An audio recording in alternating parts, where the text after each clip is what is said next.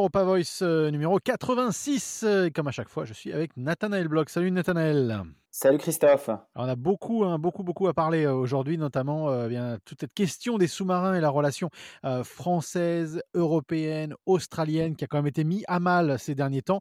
On n'aurait pas pu le prédire comme n'importe qui d'autre la semaine dernière.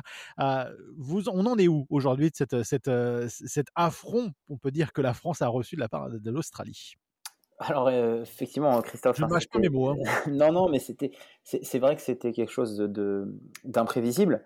et c'est d'autant plus imprévisible. C'était d'autant plus imprévisible que, j'allais dire, les derniers documents officiels, les dernières discussions officielles font état d'une certaine satisfaction des autorités australiennes sur le programme en cours, pas plus tard que je crois jeudi dernier, hein, donc le jour où le, jour même où le contrat a été a été dénoncé.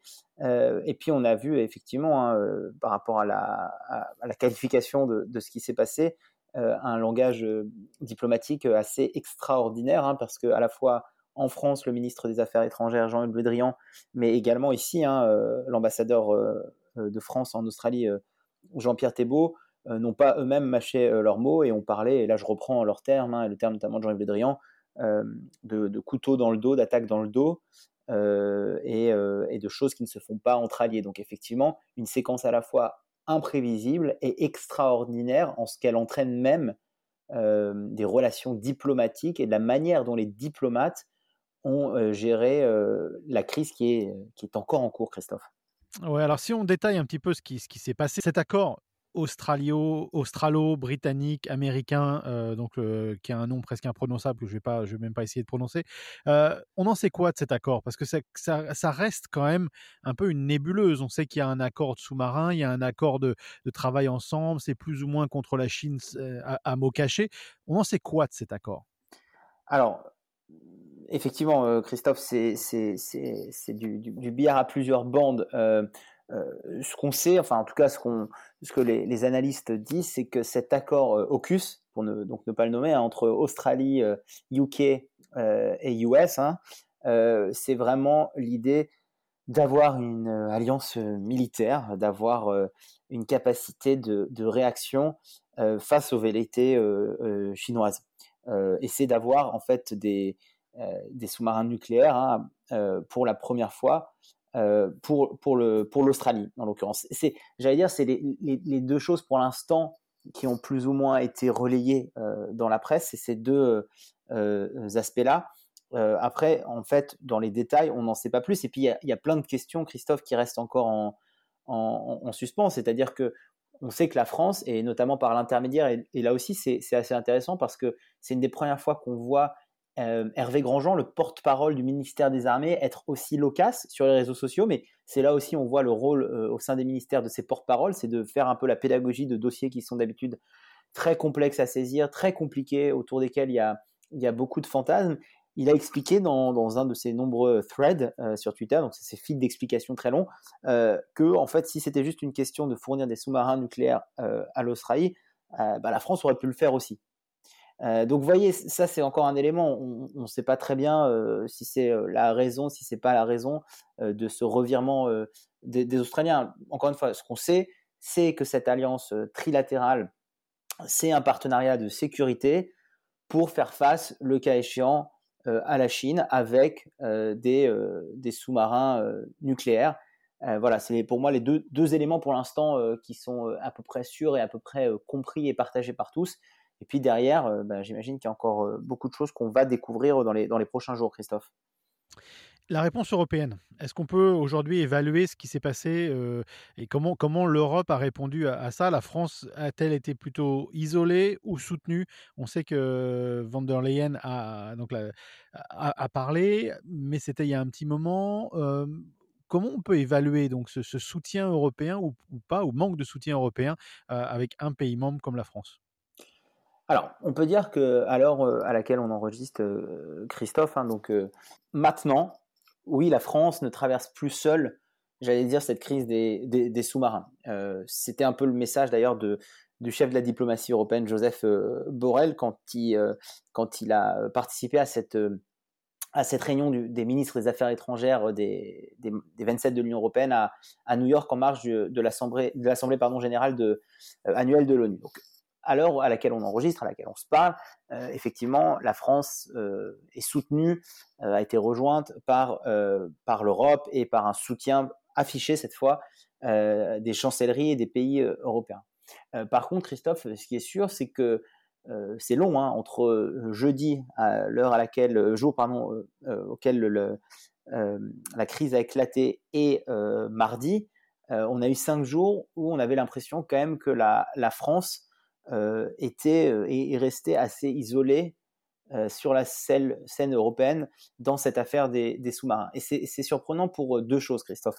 Pour moi, c'est surprenant d'abord, et ça, ça a été très bien rappelé par les mots euh, de l'ambassadeur Jean-Pierre Thébault ici en français euh, en Australie, euh, c'est que le problème, c'est que c'est pas simplement la dénonciation d'un contrat, c'est que c'est la mise à mal d'un partenariat stratégique entre deux pays, mais même entre plus, beaucoup plus d'entités dans une zone extrêmement stratégique du monde qui est l'Indo-Pacifique.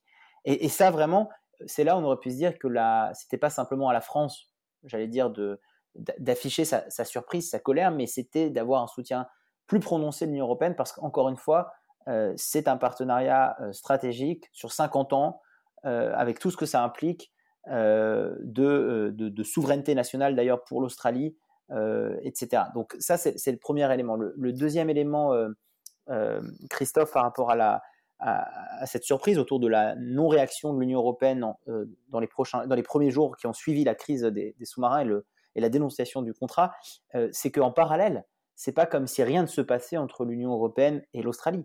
En parallèle, on est au 11e round de négociation d'un accord de libre-échange entre l'Union européenne et l'Australie. On sait que les rounds de négociation, certains ont été plus difficiles que d'autres, donc il se passe des choses, il se passe des choses très importantes entre l'Union européenne et l'Australie à, l'heure où en plus la France, Christophe, va prendre la présidence de l'Union européenne en janvier prochain. Et donc c'est là aussi où on se dit, bah, tiens, euh, pourquoi l'Europe a tant tardé à réagir alors qu'on est en plein dans cette négociation et que c'était aussi pour elle l'opportunité euh, de parler d'une voie politique et pas simplement en tant que zone de libre-échange économique améliorée, mais de parler de cette voie politique au moment où une crise majeure survient entre un de ces pays euh, phares et l'Australie. Et donc pour moi, c'est vraiment, il, reste encore ces, deux interrogations, ces deux incompréhensions sur la non-réaction de l'Union européenne dans les, premiers jours qui ont suivi cette crise des sous-marins. Est-ce qu'on peut évaluer également la, réaction australienne?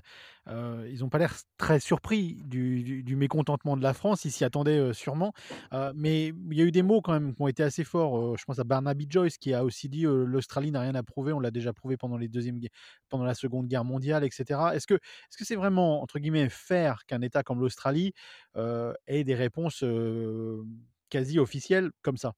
Alors, je, vais dire peut-être quelque chose de, pas très politiquement correct, euh, Christophe, euh, vous m'en excuserez, mais euh, tout ce qui est excessif est un peu insignifiant. Et donc, finalement, la réaction de Barnaby Joyce au vu du, personnage et cette comparaison entre la Seconde Guerre mondiale et, ce qui s'est passé dans, dans ce partenariat, pour moi, est assez insignifiante. J'allais dire, c'est c'est du même ordre que, que certains euh, déferlements de haine euh, ou, euh, ou, propos complètement hors contexte sur les, réseaux sociaux. Non, ce qui, est, ce, qui est, ce qui est pour moi plus intéressant et plus, plus j'allais dire, intéressant à, analyser, c'est que du point de vue australien, on a mis en avant quelque chose qu'on n'arrive pas encore à faire en Europe, c'est le Australia First. C'est qu'en fait, pour Scott Morrison, et pour les principaux membres du gouvernement, euh, à l'heure à laquelle, encore une fois, l'accord a été dénoncé, à l'heure à, laquelle l'accord AUKUS Australie-UK euh, a été signé, la meilleure chose à faire pour l'Australie, bah, c'était justement de dénoncer ce contrat et de signer avec les, Américains et les UK.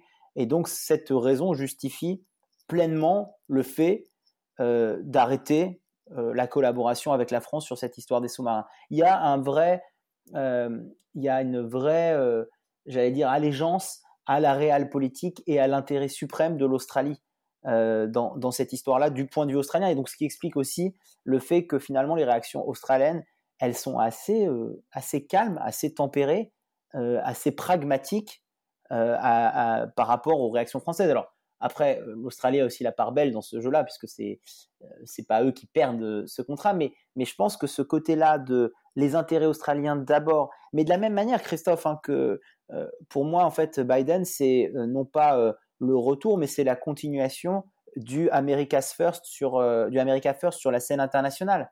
c'est juste qu'en Europe, on, peine encore, encore une fois, à, à avoir ce European Union First quand il s'agit de défendre nos intérêts, ce que peut-être ont moins de remords à faire euh, à la fois nos, alliés euh, australiens et nos alliés américains. Oui, tout à fait. Alors aujourd'hui, euh, est-ce qu'on sait la réaction du groupe naval? On n'en a pas tellement entendu parler. On sait qu'ils vont chercher une compensation.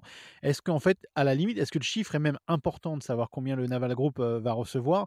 Autant, il est difficile sûrement d'évaluer le déficit d'image que, ça peut avoir par rapport à l'industrie française en général et l'industrie française militaire également Alors, il y a plusieurs, comme euh, à chaque fois avec vos excellentes questions, Christophe, il y a, j'allais dire, il y, a, plusieurs éléments de, euh, réponse. Euh, d'abord, ce qu'on a vu du point de vue de la France, c'est qu'il y avait une volonté quand même, encore une fois, mais parce que ce n'est pas qu'un contrat, mais un partenariat stratégique, j'allais dire, de, de de l'idée, c'est pas un, mot, un, joli mot, mais de, euh, de, préempter voilà, la communication d'abord du point de vue des ambassades, d'abord du point de vue euh, des intérêts euh, nationaux. Et c'est pour ça qu'on a eu la semaine dernière très rapidement des sorties à la fois du ministère des Affaires étrangères et de l'ambassadeur ici sur les principales chaînes australiennes, sur ABC et avec votre confrère d'SBS, une interview exclusive avec l'ambassadeur.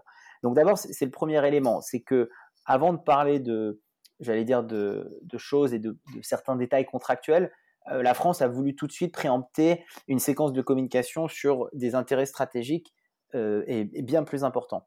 Euh, et puis, en parallèle de ça, et ça c'est vrai que c'est une remarque intéressante, c'est que pour l'instant, on a, moi j'allais dire, deux, deux, versions en fait de cette histoire. On a soit la version très, j'allais dire, soft diplomatie, soft skills, soft story, c'est-à-dire on a la version de tout des problèmes interculturels, des problèmes entre euh, différences d'adaptation des personnels australiens, français, les Australiens pas contents à Cherbourg, les Français qui travaillent euh, pas comme les Australiens voudraient travailler. Donc, mais, finalement, encore une fois, pour moi, ça, reste du détail. Et à l'autre, de l'autre côté du spectre, Christophe, on a cette version officielle des ambassades très géopolitique.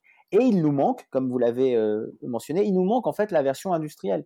Il nous manque le, feedback euh, le, narratif de Naval sur vraiment euh, ce qui s'est passé dans les négociations de ce contrat-là, dans un domaine où, encore une fois, il y a beaucoup de fantasmes, qui est celui des, sous-marins de la défense. Pour l'instant, j'ai l'impression, Christophe, mais je pas parler en leur nom, que c'est un choix qui est délibéré du côté français, euh, de pour laisser un peu en retrait d'abord ce côté très industriel et, de, et, de, et, de, et, de, mettre les projecteurs de, sur ces questions voilà, de trahison entre alliés, de euh, très géostratégique, très euh, géopolitique. Ça, c'est le premier point. Et le deuxième point, euh, Christophe, et ça, ça a été dit aussi par l'ambassadeur, c'est que évidemment, ça ne va pas arrêter, ça ne va pas mettre un coup d'arrêt aux collaborations entre entreprises françaises et entreprises australiennes dans d'autres domaines, dans les domaines de l'infrastructure, du transport, etc. Et puis, un des meilleurs exemples, alors est-ce que c'est hasard du calendrier ou est-ce que c'est signal donné pour un petit peu apaiser la situation, c'est ce contrat avec Alstom euh, qui vient d'être signé euh, pour délivrer un certain nombre de métro-trains à Melbourne, je crois, hier, donc trois jours ou quatre jours après cette crise des sous-marins.